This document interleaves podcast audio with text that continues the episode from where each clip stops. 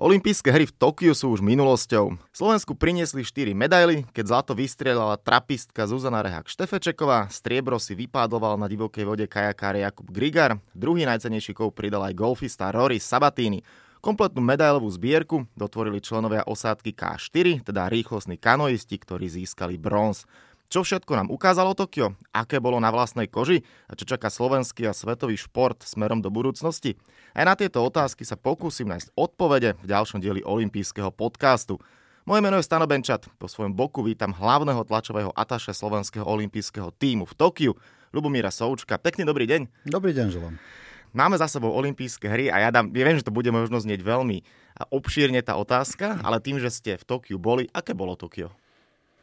No, v prvom rade bolo strašne horúce a vlhké, ale to sa predpokladalo, keďže olympijské sa konali úplne na vrchole leta a japonské leto je naozaj extrém a v Tokiu obzvlášť.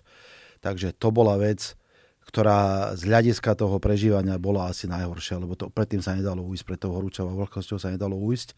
A boli športoviska napríklad na streľbe e, brokárskej, tam bol jeden strom na, jednom, na jednej z viacerých strelníc a inak to bolo celé otvorené. Proste to bolo peklo tam vydržať, bolo to peklo pre samotných strelcov a bolo to peklo aj pre ľudí v hľadisku, vrátane nás. E, čiže to je tá jedna vec. Druhá vec boli úplne iné ako všetky ostatné, pretože pandémia spôsobila to, jednak, že hry boli bez divákov, že vlastne v hľadiskách boli predovšetkým novinári, plus tam bolo zo pár, zo pár funkcionárov medzinárodných federácií a Medziolimpijského výboru. Diváci platiaci žiadny, Čiže to bol obrovský rozdiel proti minulosti, lebo keď berieme, že na Olympiádu a Paralympiádu plánovali predať 8 miliónov stupeniek a z toho 8 milióna, z tých 8, milió, 8 miliónov bolo takmer nič. Akurát na cestnú cyklistiku sa prišli pozrieť ľudia na preteky okolo hory Fuji a velodrom v meste Izu, čo je zhruba 200 km od Tokia, tam neboli také prísne protipandemiové opatrenia, tak tam boli diváci a v hľadisku, ale to boli jediné výnimky.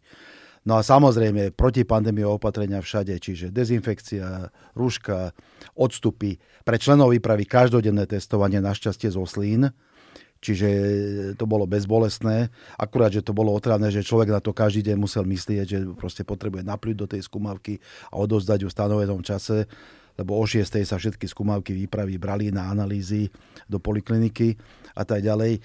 Čiže toto bolo veľmi, veľmi rozdielne v porovnaní s minulosťou. No a pre mňa, ja som mal to šťastie, že som bol v Tokiu v predošlých troch rokoch dva razy. Čiže ja som mal možnosť trošku spoznať Tokio aj ako mesto. Ale tí, čo tam boli teraz poprvý raz, mi ich bolo veľmi ľúto, pretože Tokio je zaujímavé mesto, Japonsko je veľmi zaujímavá krajina. Ale vlastne členovia výpravy nemohli chodiť nikde, len športovisko jediná, športovisko a jediná. Čiže oni vlastne to mesto nemali šancu spoznať, čo považujem z toho hľadiska ľudského za veľký, veľký handicap. Mm-hmm. Pretože byť v zaujímavom meste a mať ho možnosť vidieť len z autobusu cestou na športovisko a späť, to je niečo...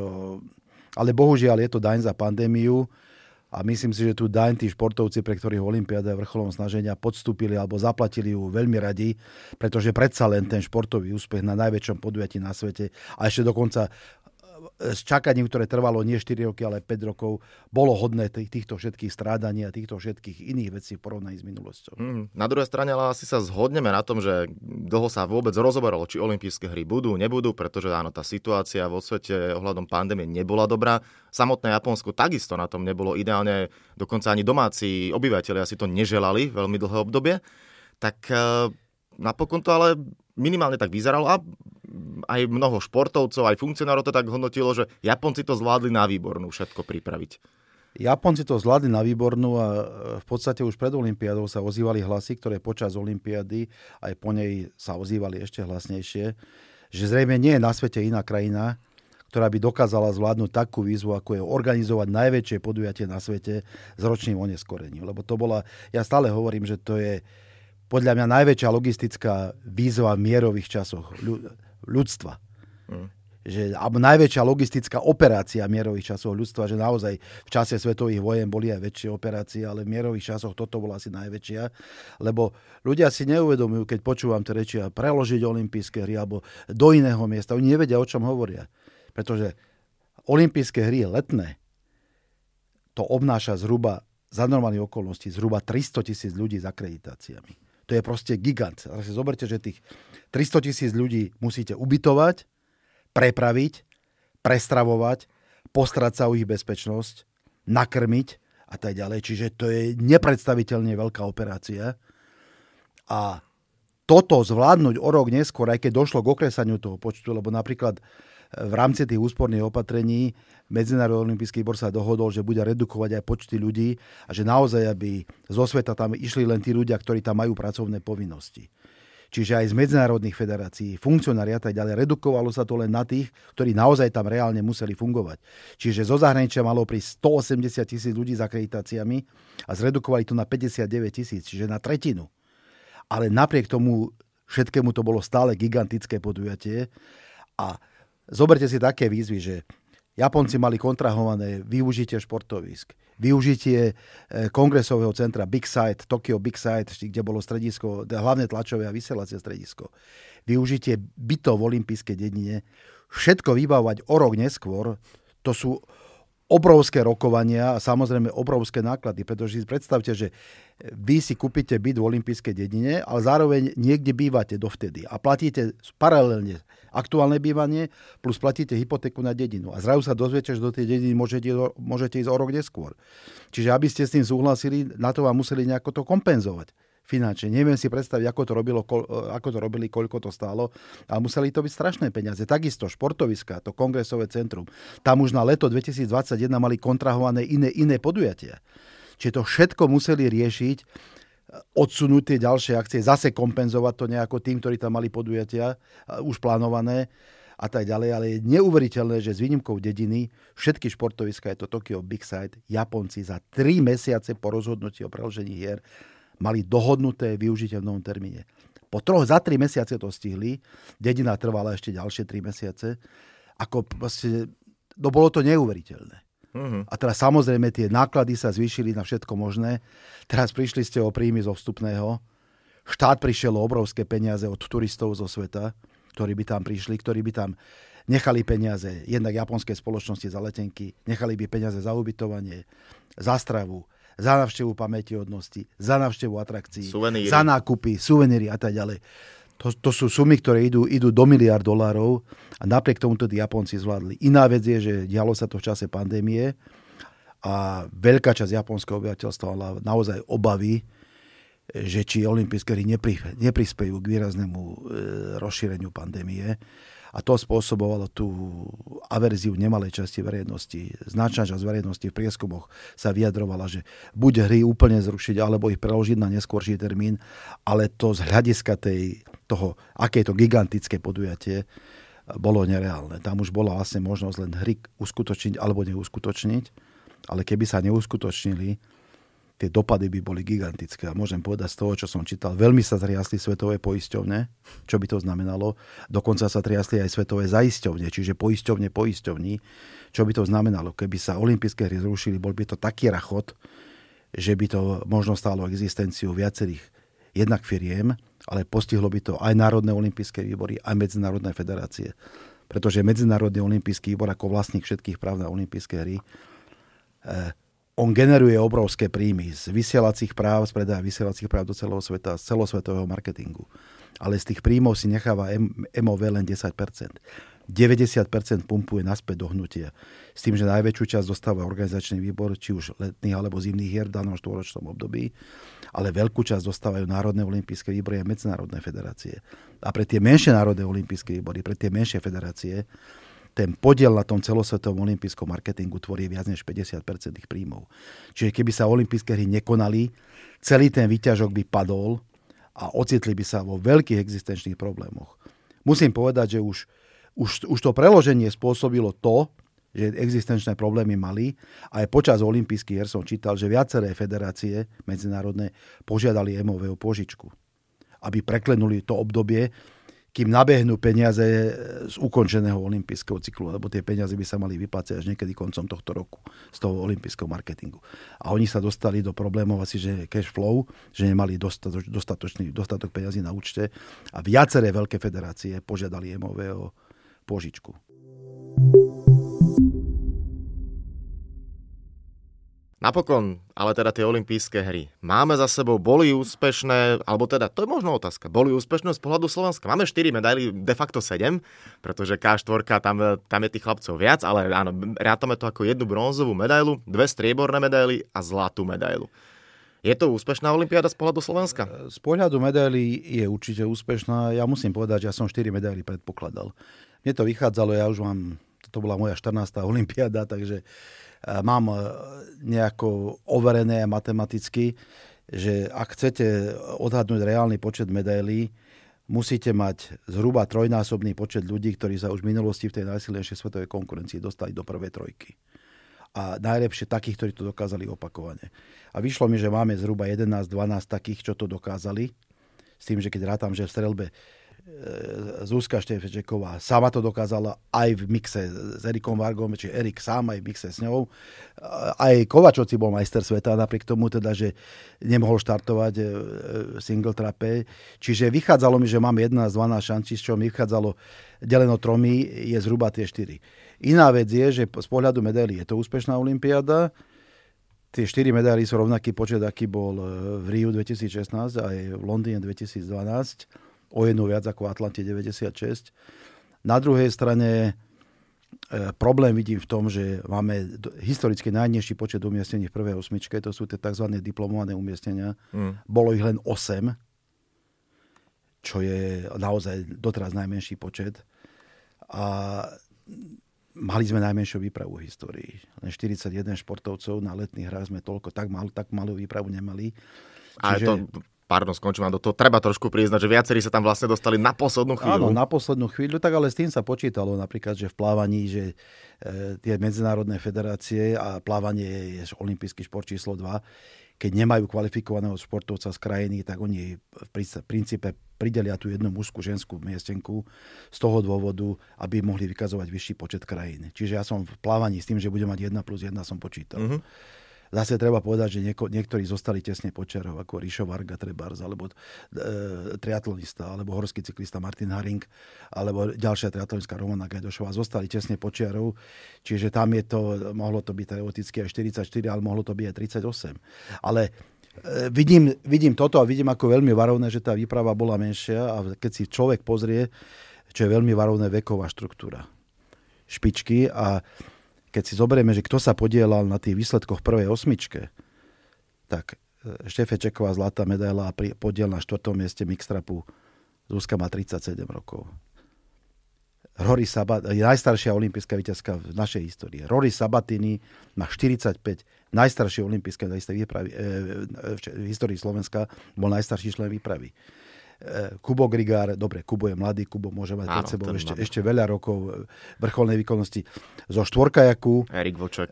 Erik Vlček v decembri bude mať 40 Zase tam boli traja mladí. E, v tej rýchlostnej kanoistike vidím najväčšiu perspektívu z hľadiska budúcnosti, lebo sú tam traja mladí chalani plus pozícia náhradníka zostala Čabovi Zalkovi, ktorý sa bylo to štvrté miesto s Erikom Vlčekom. Čiže tam sú mladí chlapci a ešte doma máme dve kajakárky, ktoré sa neprebojovali, Petrušová a Gamsigerová. Čiže v tej rýchlostnej kanoistike to vidím slubne. Ale pozrieme si ďalej. Štvrté miesto. Erik Varga, ktorý sa podiela s Zuzkou Štefečekovou, má takisto tohto roku 45, takisto ako Sabatini. Našťastie strelba aj golf sú športy, kde sa dajú získavať medaily aj vo veku 50 rokov. Že tam tá veková hranica nie je taká, taká dôležitá. Čiže stále sú to borci, ktorí môžu, ak vydržia, aj ešte dlhší čas získavať úspechy. 6. miesto Maťo Beňuš. 33 rokov. 7. Patrik Jany, to bolo také, by som povedal, z tých mladších veľmi, nepoviem, že prekvapenie, lebo Jany sa už v minulosti dostal e, aj na Svetovom pohári, už bol v prvej trojke, ale ukázal sa veľmi dobre v nabitej súťaži e, vo vzduchovej puške postúpil do finále, tá latka postupu bola veľmi vysoko, a postúpil zo 4. miesta, napokon skončil 7. ale Jan je jeden z tých športovcov, ktorý naozaj má veľkú perspektívu. Ale zase berme 8. miesto Mixtrap, Kovačovci ročník 84, Jana Špotáková ročník 85. Čiže, a teraz si zoberme, že aj tí ďalší športovci, ktorí sme čakali popredné umiestnenia, tiež sú veteráni. Maťo Tot, ktorý končil kariéru, 37 rokov a Filip Polášek v tenise, podobný vek. Tiež sme od neho čakali, že v, v, v, v, vo štvore spolu s tým mladým Kleinom niečo mohli urobiť. V stolnom tenise Lubo Pištej, tiež 37 rokov alebo 36, e, Barbara Balážová, Barbara môže. Čiže tá veková štruktúra tej našej absolútnej špičky je veľmi nepriaznivá. A ďalšia vec, že u tých mladých nevidno nejaký veľký tlak, že by sa mohli dostať na tie miesta. Máme mladé talenty. Ema Zapletalo a majsterka Európy do 23 rokov na olympijských hrách nesklamala, ale zase ani celkom nesplnila to, čo sa od nej očakávalo. E, Gabriela Gajanová, tá tiež má perspektívu, ale tých mladých, ktorí by sa mohli dostať hore, nie je nejako veľa. Ako Eliška Mintalová e, vo vodnom slalome, tá má veľký potenciál a keď si zoberieme, že skončila deviata a štartovala so zlomeným palcom na nohe, že súťažila ozaj s bolestiami, klobúk dolu. Monika Škáchová, tiež debutantka na takomto podujatí, tiež deviata. Sú tam niektoré tie typy, ale, ale prevažujú tí starí. Áno, áno, je to tak. A tento trend nie je dobrý. Viacero funkcionárov, keď boli aj rôzne hodnotenia po olympijských hrách, tak uh, sa toto rozoberalo. My sa vieme dlhodobo, že šport na Slovensku na tom nie je dobre. Myslím si, že Tokio veľmi slušne v tomto mohlo nastaviť to zrkadlo, lebo presne tak, ako sa bavíme, že keď otrátame medailistov, plus minus pri viacerých sme to čakali, možno len Rory Sabatini vyskočil, to bolo neuveriteľné. To, čo, to bola senzácia. Čo on spravil ten posledný deň, klobúk dole, ale však dobre, nech sa aj golf spopularizuje, nech ho ľudia možno vnímajú trošku inak ako hru smotánky, ale nech e, naozaj berú tak, že je to šport, je to olimpijský šport, máme v ňom medailistu, hoci nie je produkt slovenského športu, ale to dvakrát teraz riešiť nemusíme. Je toto taký várovný prst a taký ideálny dobrý budíček na to, aby sa lebo to nie je o tom, že sa má športové hnutie zobudiť, to je o tom, že sa štát musí zobudiť, aby sa nejaké osobnosti zobudili, že halo, ten slovenský šport takýmto spôsobom naozaj pôjde nižšie a nižšie. E, to nie je prvý varovný prst, ako ja som sa veľmi kriticky vyjadroval už po Londýne a po Riu to bolo podobné. Jednoducho toto trvá dlhý čas. My sme, my nie, že máme zlý systém. My nemáme systém e, vo vrcholovom športe. A v podstate to, čo máme osobnosti, tie osobnosti e, vyšli napriek tomu, že nemáme systém, nie vďaka nejakému systému. Ja vidím gigantický problém v tom, že nemáme zabezpečenú dostatočne starostlivosť o mladé talenty. A nemáme vôbec vládnutý prechod z kategórie juniorov do kategórie seniorov tam máme gigantický odpad. Tam strácame 80 až 90% talentov, pretože keď sa ten talentovaný športovec nedostane do strediska vrcholového športu pri tom prechode medzi seniorov, tak v podstate končí, pretože on musí z niečoho žiť. To stredisko vrcholového športu mu dáva zamestnanie, čiže má, zapla- má zabezpečenú základnú existenciu. Neraz to stredisko dáva zamestnanie aj trénerovi, e, plus sú tam zamestnaní v stredisku fyzioterapeuti, e, lekári, je tam nejaká diagnostika zabezpečená, tá odborná starostlivosť. Keď sa tam ten športovec nedostane, tak niektoré tie veci môže využívať len ako externe, ale on potrebuje z niečoho žiť. A pokiaľ nemá bohatého rodiča, ktorý je ochotný to financovať, tak v podstate je bezútešnej situácii, pretože on sa musí zamestnať. Čiže tam máme obrovský odpad. Ďalšia vec. Športové školy. V minulosti športové školy boli producenti kvality teraz športové školy, podobne ako tie vysoké školy, ktoré sa tu vyrojili po roku 89 ako huby po daždi, e, pre ne sa stala fetišom kvantita, pretože na základe toho dostávajú zriadovateľov peniaze. Ale športová kvalita išla úplne do úzadia. Čiže my v tejto kategórii, my v tej mladinskej kategórii máme obrovský odpad. Máme obrovský odpad trenerov. Kvalitných trénerov je tu čoraz menej, odišli do lepšie platených profesí, alebo odišli do istejších profesí. Ďalšia vec, čo sa tu stalo, obrovský dlhoročný prepad e, e, v rozsahu aj v kvalite športovej infraštruktúry. Vznikol našťastie aj vďaka iniciatíve Slovenského olympijského výboru. Podarilo sa zriadiť funkciu štátneho tajomníka pre šport. Podarilo sa zriadiť e, fond na podporu športu. Ale v podstate, keď sa robili analýzy, tak ešte vtedajší predseda, aj štátny tajomník, aj predseda fondu Jozef Genci povedal, že na základe analýzy infraštruktúre máme dlh pol miliardy eur športovej infraštruktúre. Čiže to sa niekde musí prejaviť. Zhoršila sa prístupnosť športu pre, pre mládež, ale aj pre, aj pre tú generáciu starších, ale predovšetkým pre mládež, pretože ubudlo športovisk a šport sa stal finančne strašne náročným. A ten šport dominantne ťahajú rodičia. Hmm. A ja sa pýtam, koľko rodičov má na to, aby do športovania dieťaťa dali ročne 5, 10, niektorých športoch 15 tisíc eur. Koľko rodičia majú taký príjem, že by si to mohli dovoliť. A navyše ďalšia vec, že berme, že väčšinou to športové srdiečko, to bojové srdiečko majú deti skôr z chudobnejších rodín. Nie deti z bohatých rodín, lebo deti z bohatých rodín zvyknú dostávať veci ľahko, keďže majú, majú bohatých rodičov. Áno, možnosti. čiže oni, ale ten vrcholový šport bolí. Čiže málo ktoré z tých detí je ochotné podstupovať tú rehoľu vrcholového športu a naozaj ísť cez tú bolesť. Radšej si hľadajú pohodlnejšie cesty. Čiže to je celý, celá plejada problémov.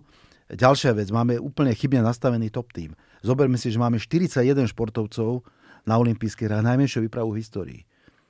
A máme zhruba 250 členy top tým. Veď to je dehonestácia pojmu top. V minulosti ten top tým vznikol pred olympijskými hrami 2000 v Sydney a vtedy z počiatku v ňom bolo 24 športovcov a do top týmu sa dalo kvalifikovať e, umiestnením v prvej šestke v olympijskej disciplíne na majstrovstvách sveta a v prvej štvorke na majstrovstvách Európy v olympijskej disciplíne. To boli kritéria, ktoré by mali podľa mňa platiť aj dnes. A my máme top tým, v ktorom sú e, mládežníci kadejakí, sú tam aj paralimpionici, e, sú tam deflimpionici. To je dehonestácia, ako naozaj kopa neolimpijských športov. Na čo nám to je? Nech sú nejaké systémy podpory, ale, nie, ale nech je to nejakým spôsobom diferencované. Ale nie všetky hodí do jedného košiara a tvariť sa, že je to top tým.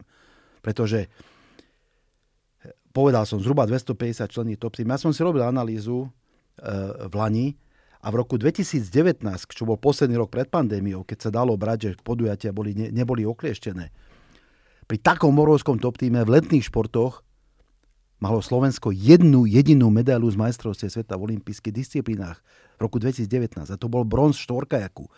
A máme 250 členy top tým. Ako to ide dohromady? My sa hráme na niečo, čo nie sme. Čiže v tomto vidím obrovský problém, že my nie, že máme zle nastavený, my nemáme systém. A ešte aj veci, ktoré akože sa tvária systémovo, sú zlé. Potom ale ešte vznikne situácia, keď Dobre, to, chápem to vaše nastavenie, ale napríklad taký Jano Volko si na to dlhodobo stiažuje, že on v tom top týme nie je. E, Jano Volko je veľmi špecifický prípad. Berme, že je halový majster Európy behu na šie, v atletike. Podľa mňa by Volko v top týme byť mal ako halový majster Európy v atletike. Na druhej strane pozrieme sa, ako dopadol, ako dopadol v Tokiu. Skončil v 5. desiatke, je veľký rozdiel Európska hala 60 a svetová, svetová stovka a dvojstovka pod otvorením. Je to obrovský rozdiel. Čiže ja nechcem, nechcem znevažovať, lebo naozaj je to kráľovná športov a je to šprint, je najväčšia konkurencia. Čiže podľa mňa by tam mal byť, ale e, Olympiáda ukázala, ako reálne, ako reálne stojí. Iná vec je, že e, napriek tomu, že ja Jana mám ako, ako veľmi rád, aj si naozaj vážim jeho úspechy, venuje sa šprintu, v ktorom dominujú černosy. A jednoducho pre šprintera svetlej pleti presadiť sa je extrémne náročné. Extrémne náročné. Jednoducho tam sú genetické veci a tak ďalej, ktoré neovplyvníme. A tá konkurencia v tom šprinte je gigantická. Naozaj je to celosvetová konkurencia. Áno, áno. To je... Je to tak a tá situácia v Slovensku, no, môžeme spomenúť plávanie, ale tých športov je skutočne veľa, kde takisto Slováci zaostávajú za špičku, ale skôr inú vec chcem nadhodiť. Ten systém, ktorý u nás nie je, keď, eh, my sme takí radi, že aj v hokeji, keď eh, Miro Šatan a spol chceli alebo chcú stále naďalej robiť nejakú revoltu v slovenskom hokeji, tak sme trošku okúkávali od Fínov alebo mali sme nejaké kontakty. Pri nejakom nastavení tu netreba chodiť nejako extrémne ďaleko. Podľa mňa sa stačí pozrieť na Českú republiku. Tá mala najúspešnejšie olympijské hry. Myslím si, že v Čechách ten šport je na úplne inej úrovni. Oveľa viac športovcov, viac športovisk a sami sme to aj teraz videli v Tokiu. Oni sú dobrí aj v športoch, ktoré podľa mňa na Slovensku možno niektorí ani nepoznajú. No, Česi sú ako dobrý príklad, pri tom paradoxne Česi sa stiažujú, že sú finančne najviac podvyživení v Európe. Hovorím, chlapci, pozrite sa na Slovensko E, máte na, na obyvateľa, na počet obyvateľov máte do športu, vám ide 2,5 až 3 krát viac peniazy ako na Slovensku a sa stiažujete, aký ste najchudobnejší. Česi paradoxne v porovnaní so Slovenskom, Česi si udržali silné postavenie aj v tých veľkých celosvetových športoch. Česi sú, e, majú veľa špičkových borcov v atletike, majú veľa špičkových borcov v tenise, čo sú naozaj športy s tou veľkou konkurenciou Eh, okrem toho majú aj tie športy, ktoré aj my, že sú výborní v strelbe, v rýchlostnej kanoistike, vo vodnom slalome ako my, ale majú ďaleko širší diapazon tých športov. Povedzme, v Londýne mali olimpijského víťaza modernom 5 boji. Mali vo veslovaní olimpijskú víťazku. My sme veslára na olympijské hra už nemali, tuším od Aten 2004. Mm. Česi mali špičkového lesca, ktorý doplatil, eh, Adama Ondru, ktorý doplatil na to, že bol formát taký, že hoci je hviezda v jednej disciplíne, tam bola kombinácia troch disciplín, skočil šiest, skončil šiestý a vyjadril sa, že keby netrenoval 5 rokov ako blázon, že by dopadlo rovnako ale to je iná vec, ale Česi majú ďaleko, by som povedal... Flaretista získal bronz. Áno, Čupeni, Čupenič a tak ďalej. Čiže v jude Krpálek, olimpijský víťaz, my sme judistu ani nemali. Čiže Česi majú ďaleko, ďaleko, by som povedal, širší diapazón, ale v Česku nedošlo po roku 89 takému rozkladu športu, ako došlo u nás, tej spolkovej sféry, ad 1. Ad 2 zostala vyššia podpora štátu, a ad 3 si myslím, v Česku po decentralizácii právomoci a tak ďalej, E, mesta a obce sú podstatne silnejšie ako na Slovensku. Pretože napríklad hokejové haly v podstate v každom krajskom meste je, je, je nová, pomerne nová hokejová hala. My sme v tej infraštruktúre sú Česi ďaleko pred nami. Ďaleko pred nami. Navyše zoberme si, v Česku inak funguje marketing. Hmm. Česko má dvakrát viac obyvateľov, keď to e, rátame, že tam sú vyššie platy, ich reálne by som povedal možnosti financovania sú možno 2,5, možno až 3 krát väčšie ako na Slovensku tieto prerátame, že sú dvakrát, dvakrát väčší počet obyvateľov plus ďalšie možnosti. Čiže tam aj ten športový marketing je schopný vygenerovať podstatne viac peňazí ako u nás, lebo to je dvojnásobný trh. Navyše je to trh, kde je blízko z Nemecka, čo tiež hrá určitú úlohu. Čiže ťažko sa porovnávať. Ale nestačí, netreba sa pozerať do, do Česka, treba sa pozrieť do Maďarska. Maďarsku je podpora športu gigantická. Ale to je historicky dané. Maďarsku športovci to platí vyše 100 rokov. Maďarsku vždy bol športovec niekto. A tá štátna podpora športu bola obrovská. To, že samozrejme má to určitý súvis aj s nacionalizmom, že, že buduje to národnú hrdnosť a bude to povedomé, my sme Maďari, ale Maďarsko je svetová športová veľmoc v tých letných športoch od veky keď si zoberieme, že Maďarsko krajina, ktorá má okolo 10 miliónov obyvateľov a že je, myslím, v historickej tabulke úspešnosti krajín nejaká 12. 13. a že majú športy, v ktorých notoricky získavajú veľa medailí, ako je rýchlostná kanoistika, plávanie, šerm a tak ďalej. Oni urobili napríklad to, že v Maďarsku je olimpijská renta, u nás je olimpijská renta posledné posledné dva roky, myslím, že, že, že, že platí ten zákon. V Maďarsku to majú roky, rokúce. Mm. A napríklad za každú medailu sa tá renta navyšuje. A naši, Peter Liker mi hovoril, že je maďarská viacnásobná olimpijská víťazka v rýchlostnej kanoistike, ktorá má x medailí z olympijských hier a z majstrovstiev sveta a Európy a má mesačne rentu 14,5 tisíca eur. Maďari urobili to, že chceli udržať najlepších trénerov doma, vytipovali 800 najlepších trénerov a im štát platí 3000 eur mesačne plat, aby zostali doma. Čiže to je, to je systémové nastavenie a ukážka toho, aký je šport dôležitý pre príslušnú krajinu. Ako Maďarsko je v tomto, by som povedal, extrém. Mm. Ale pozrieme sa do Slovenska. Slovensko je krajina, ktorá má okolo 2,5 milióna, čiže polovi, ani nie polovicu z nášho počtu. A Slovenci mali, myslím, že tri zlaté medaily a sú svetová špička v takom športe, ako je cestná cyklistika, čo je naozaj celosvetový šport. Ale mali zlato aj vo vodnom slalome. A Zoberme si, kde sú treba, kolektívne športy, balkánske, ale balkánske športy, kde sú, kolekt, kde sú kolektívnych športov, tá balkánske štáty. Srbsko, aj Chorvátsko. My nemáme od Sydney, jediný raz v ére samostatnosti sme mali kolektívny šport na letných hrách. V Sydney boli tri kolektívy, že boli basketbalisti, futbalisti a vodní polisti. My odtedy sme nemali žiadny kolektív a Balkánci nielen, že Balkánske, nielen, že majú kolektívy, ale bojujú o medaily a získavajú tie medaily. Čiže Čiže v tomto my jedno, jednoznačne ťaháme za chvost, naskakujeme už nie do rýchliku, my stíhame ledva osobák a berme, že naozaj v tom svete idú do športu obrovské peniaze, konkurencia sa zvyšuje a my jednoducho prestávame stíhať ten vlak a ak sa tu niečo radikálne nezmení, radikálne, tak fakt budeme mať problém, koho pošleme na Olympiádu. A keď si pozriem tú vekovú štruktúru, aj nám bude ubúdať počet medailistov. Ja hovorím teraz, my budeme radi, ak do Paríža pošleme 35 športovcov. Mm. A zoberme si, hokejistov čaká teraz olimpijská kvalifikácia. Ak by nepostupili hokejisti, tak my do Pekingu pôjdeme s nejakými 24 športovcami. Dúfam teda, ja pevne verím, že hokejisti postupia. Ale proste to je naša realita a keď niekto sa tvári, že 4 medaily nám majú zalepiť oči, no tak to je úplne naivné. My si navrávame, že sme lepší, než sme. Nie sme. A naozaj ideme od 10 5. Ja som e, napísal v Lani sériu blogov, ktoré mali veľmi, veľmi pozitívny, e, ako veľmi pozitívne reakcie. o financovaní športu a vôbec o celom systéme športu a bol som, dal som to ako podnet novele zákona o športu. Pozvali ma na ministerstvo, ale ministerstvo školstva, kde sa baví, bola pracovná skupina o novele zákona o športe a hovorí mi, vážení si uvedomte, my padáme do priepasti a my sme kúsok pred dnom priepasti, ak sa niečo radikálne tu nezmení. Fakt, dopadneme na dno tej priepasti a budeme mať problém, koho poslať na olympijské hry, koho poslať E, koho, od koho očakávať medaily a budeme sa chváliť tým, že sme svetová špička v paralympijských športoch, kde je nepomerne menšia konkurencia. Ako my na zimných olimpiádach, e, naši športovci, keď skončila Kuzminová, ostáva nám Blhová, jediný reálny adem na medailu v Pekingu, aj keď ona môže ískať teoreticky aj 5 medailí, lebo sa venuje zjazdom lyžov, kde je veľa disciplín. A na druhej strane, ak sa zajtra zraní, nebudeme mať nič. A zase je to taký športov, môže prísť to zranenie.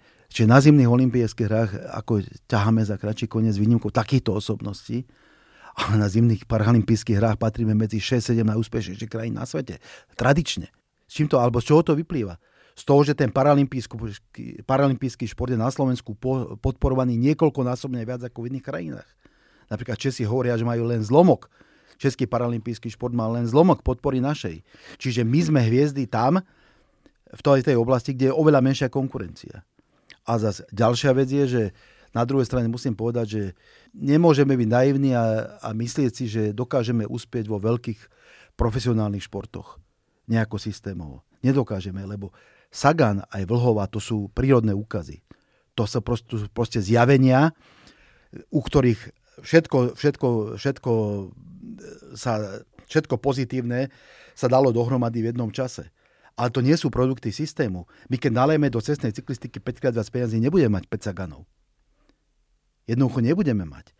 Pre nás je skôr cesta investovať do tých športov, ktorých máme tradíciu, ktorých sa ukázalo, že máme kvalitných trénerov, ako je tá športová strelba, vodný slalom, rýchlostná kanoistika, plus samozrejme investovať do atletiky a do ďalších tých tradičných olympijských športov, pretože v nich ten úspech nie je taký drahý. Ale ak si my myslíme, že s úrovňou našej ekonomiky a s našou populáciou a s tým, ako sa nám zničila členská základňa, sme schopní konkurovať svetu vo veľkých profesionálnych športoch, kde tam idú milióny až miliardy vo svete eur, tak to je naivné. Pre nás je naozaj cesta snažiť sa uspieť tam, kde to nie je až také drahé. Mm-hmm. A pre tie športy sa snažiť vybudovať aj infraštruktúru. Ja hovorím, je zázrak to, že my sme svetová špička v športovej strelbe v podstate notoricky a pritom nemáme jednu normálnu strelnicu, špičkovo vybudovanú.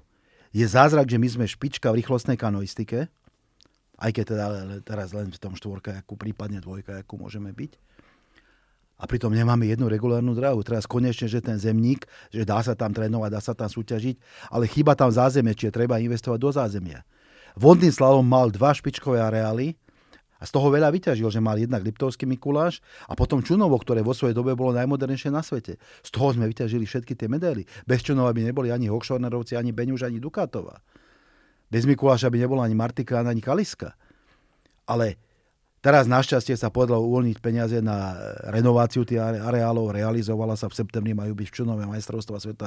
Urobili sa tam potrebné stavebné úpravy. Ako ten areál sa znovu dostáva do tej úrovne, ktorá je svetová, lebo už sme začali zaostávať. Ale vodný slalom bol jediný z tých našich parádnych športov, ktorý mal kvalitné športoviska. Hmm. Zoberme si, že v rýchlostnej kanoistike komarianskí medailisti trénujú na tečúcej vode a tá voda je, a, a, na, čo je nitra prítok váhu, tak tá je dokonca zaoblená, zaoblený tam tento rieky. Čiže to nie je regulárna dráha. A napriek tomu odtiaľ vyšlo kopa olympijských medailí. To sú zázraky, ktoré sa v týchto športoch podarili ale ukázalo sa, že vieme to v nich robiť, že máme kvalitných trénerov a že do, do tohto by sme mali investovať, že sa to ukázalo. A ďalšia vec je, že treba vytipovať do budúcnosti, podporať infraštruktúru tam, kde je tradícia konkrétnych športov. Mm-hmm. No, u nás áno, veľakrát robíme zázraky na počkanie.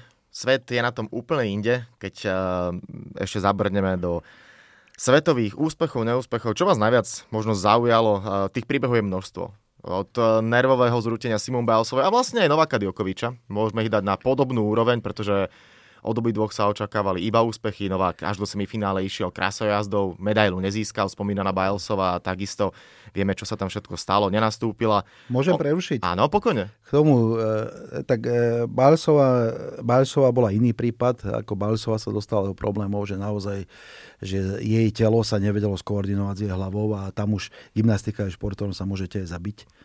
Čiže tam už to naozaj začalo byť, začalo byť pre ňu fyzicky nebezpečné, čiže ona nebola schopná e, pokračovať. Vlastne nastúpila až na finále na Kladine, kde získala bronz. Djokovic bol iný prípad. Djokovic podľa mňa doplatil na to, že naháňal dvoch zajacov. Že si vybral aj štart mixe, aj štart vo dvojhre a doplatil na gigantického ručavy. Podľa mňa, však on sa stiažoval podobne, Medvedev sa pýtal rozhodcu, že či má umrieť na kurte. A Djokovic kritizoval, že prečo sa hrá o 11. keď naozaj boli najväčšie horúčavy, keď všetky kurty v Tokiu otvorené, všetky majú umelé osvetlenie. Večer už bola pohoda. Mm. Večer už sa hralo príjemne a podľa mňa Djokovičovi to, že hral aj jeden, aj druhý turnaj, aj dvojhru, teda aj mix, aj, aj štvorhru, aj dvojhru a to, že boli tie horúčavy, mi to zobralo strašne veľa síl a tie sily mu práve v tom zápase, v tom semifinále mu chýbali a takisto mu chýbali v tom zápase o bronz. Čiže podľa mňa Djokovic doplatil na tieto, jednak, že naháňal dvoch zajacov, nechytil ani jedného a jednak, že nedocenil, čo mu to naháňanie dvoch zajacov spôsobí v tej horúčave. Čiže to len k tomu. Ale... Jasne, ale moja tá, vlastne tá záverečná, záverečná otázka, keď budeme bilancovať Tokio, kto je pre vás možno nejaká, keď sa povie Tokio 2020 v roku 2021, kto vám napadne ako prvý zo športovcov? Lebo pred týmito hrami, aj keď som sa rozprával pred začiatkom olympijských hier s viacerými hostiami, tak sme tak hovorili, že ťažko možno podať jedno. Nie, nie je to tak ako v minulosti. Michael Phelps bol jasný vždy. Usain Bolt, vedeli sme, že čo očakávať. Ale pred týmito hrami nebola taká nejaká veľká postava. Tak keď sa teraz povie Tokio, na koho budete vy spomínať, že wow, to boli hry? Tak boli také dve postavy, od ktorých sa čakalo, že sa dostanú medzi historické, a to bola tá Simon Bilesová a to bola Katie Ledecká, americká plavkyňa Eh, Ledecká síce získala dve zlaté, ale plánovala získať 5, možno až 6, čo jej nevyšlo. Ako ja by som nerad vyzdvihoval jedného, pretože naozaj boli veľké osobnosti, mnohé. Najúspešnejší účastník olympijského bol Caleb Dressel, americký plavec, ktorý získal 5 zlatých medailí. Sú tam austrálska plavkyňa Nová 7 medailí, z toho 4 zlaté. Zase samozrejme v atletike eh, Warholm, norský štvorstovka, pekáškár, svetový rekord fantastický, dokonca ešte aj druhý pretekár, v tých, druhý bežný z tých pretekov prekonal svetový rekord. To isté bolo už žien v rovnaké disciplíne žien že Meg Laulinová fantastický svetový rekord, ale takisto aj tá druhá Muhammadová prekonala dovtedajší svetový rekord. Čiže e, sú, ťažko by som vyzdvihoval jedného druhého. Ja som rád, že medzi tie hviezdy sa zaradila aj švajčiarska so slovenskými koreňami Belinda Benčičová, a určite jednou z hviezd olympijských bola Zuzka Rehak Štefečeková, pretože ten jej svetový rekord kvalifikácií 125 terčov zo 125 možných. Je to výkon, to je to absolútne maximum. Nedá sa to prekonať, dá sa to len vyrovnať a naozaj ja som tam bol druhý, druhý deň, na, na, na, nebol som na prvom tej kvalifikácii, keď trafila 75 a bol som ten druhý, keď trafila 50 a potom teda získala zlatú medailu. A musím povedať, že sedela kúsok odo mňa Danka Barteková a hovorím, tá Zuzka pali ako stroj. To bolo neskutočné. A väčšinu tých terčov v tej kvalifikácii prvým výstrelom, nie, nie druhým, ale prvým výstrelom sňala. To bolo normálne jak stroj, akože to bola ukážka totálnej koncentrácie. A teraz poviem takú vec, že u Zuzky, čo veľmi vyzdvihujem, ona je dvojnásobná mama vlastne kvôli prvému tehotenstvu vynechala olympijské hry v Riu, v Riu, potom mala druhé tehotenstvo a jej to materstvo, myslím si, veľmi pomohlo, lebo pre ňu je podstatná rodina a tá strelba je bonus. A to práve jej hlave dáva tú uvoľnenosť, že má dôležitejšie veci v živote, než je šport. Ten šport prichádza bonus a vďaka tomu je schopná v tých psychicky vyspelých, eh, v tých psychicky vypetých chvíľach vydať zo seba maximum. A to, čo ona tam predviedla, tak to bolo naozaj, to bol unikát. Aj keď v tom finále nám potom trošku brnkala na nervy, ale ako dokázala to, no neskutočne. Mm-hmm. Tak, Zuzka to dala ako veľká pani. Olympijský podcast sa pomaly, ale isto bude chýliť ku koncu. Ja viem, že vy robie, alebo teda pracovali ste a za chvíľočku aj vyjde kniha o Tokiu a teraz na záver každého hostia samozrejme pre vás mám teda pripravený kvíz a som teraz zvedavý, že či toto vlastne máte v maličku alebo nie, pretože budú to trošku štatistiky a pohľad aj e, čo do medailí. Moja prvá otázka je, koľko krajín získalo medailu v Tokiu? 93. Dobre. To je rekordný počet. Takže toleranciu som nemusel dávať. Poďme na druhú. Už sme spomínali Čechov. Tí majú, za sebou najúspešnejšiu medailu. Získali dokopy 11 medailí. 4 zlaté, 4 strieborné, 3 bronzové. Na koľko mieste skončili v olympijskom poradí krajín? Budete mať toleranciu 3 miesta. No, priznám sa, že to som si, toto som si nejak české umiestnenie nepozeral. Môžem len odhadnúť, že mm, okolo 20 ste v tolerancii. Sú na 18. mieste, o jedno miesto za Polskom a o jedno miesto predbehli bežeckú veľmoc Keniu. A poďme na záverečnú tretiu otázku. Bude iba typovačka. Kto získal na olympijských hrách viac medailí? Fínsko alebo Mexiko? Hm. No mám pocit, že Mexiko, lebo Finov som nejak nezaregistroval v popredí. Jedna aj druhá krajina majú len bronzové medaily, ale je pravda, že Mexiko ich má viac. 4 bronzové, Fíni len dve. 2-1. Dobrá. Ako Fín, Fínsko ustúpilo veľmi e, z niekdajších pozícií. Uvidíme, ako veľkým spôsobom bude ustupovať Slovensko. Pevne verím, že tak ako sme to aj rozoberali, že ten systém, ktorý u nás nefunguje, tak nejakým spôsobom sa naštartuje, aby Paríž, ktorý je tu už o 3 roky, aby to tam, no neviem, či to bude vyzerať veľmi inak, ale jednoducho, aby to bol nejaká taká tá pomyselná počiatočná krivka, ktorá vyskočí hore neskôr k ďalším hrám Všetci v to pevne budeme veriť. My sme sa však o Tokiu rozprávali s hlavným tlačovým ataše Slovenského olympijského týmu Hlubomírom Součkom. Ďakujem veľmi pekne za vaše postrehy, názory a prajem ešte pekný deň. Ďakujem pekne a ja takisto želám pekný deň.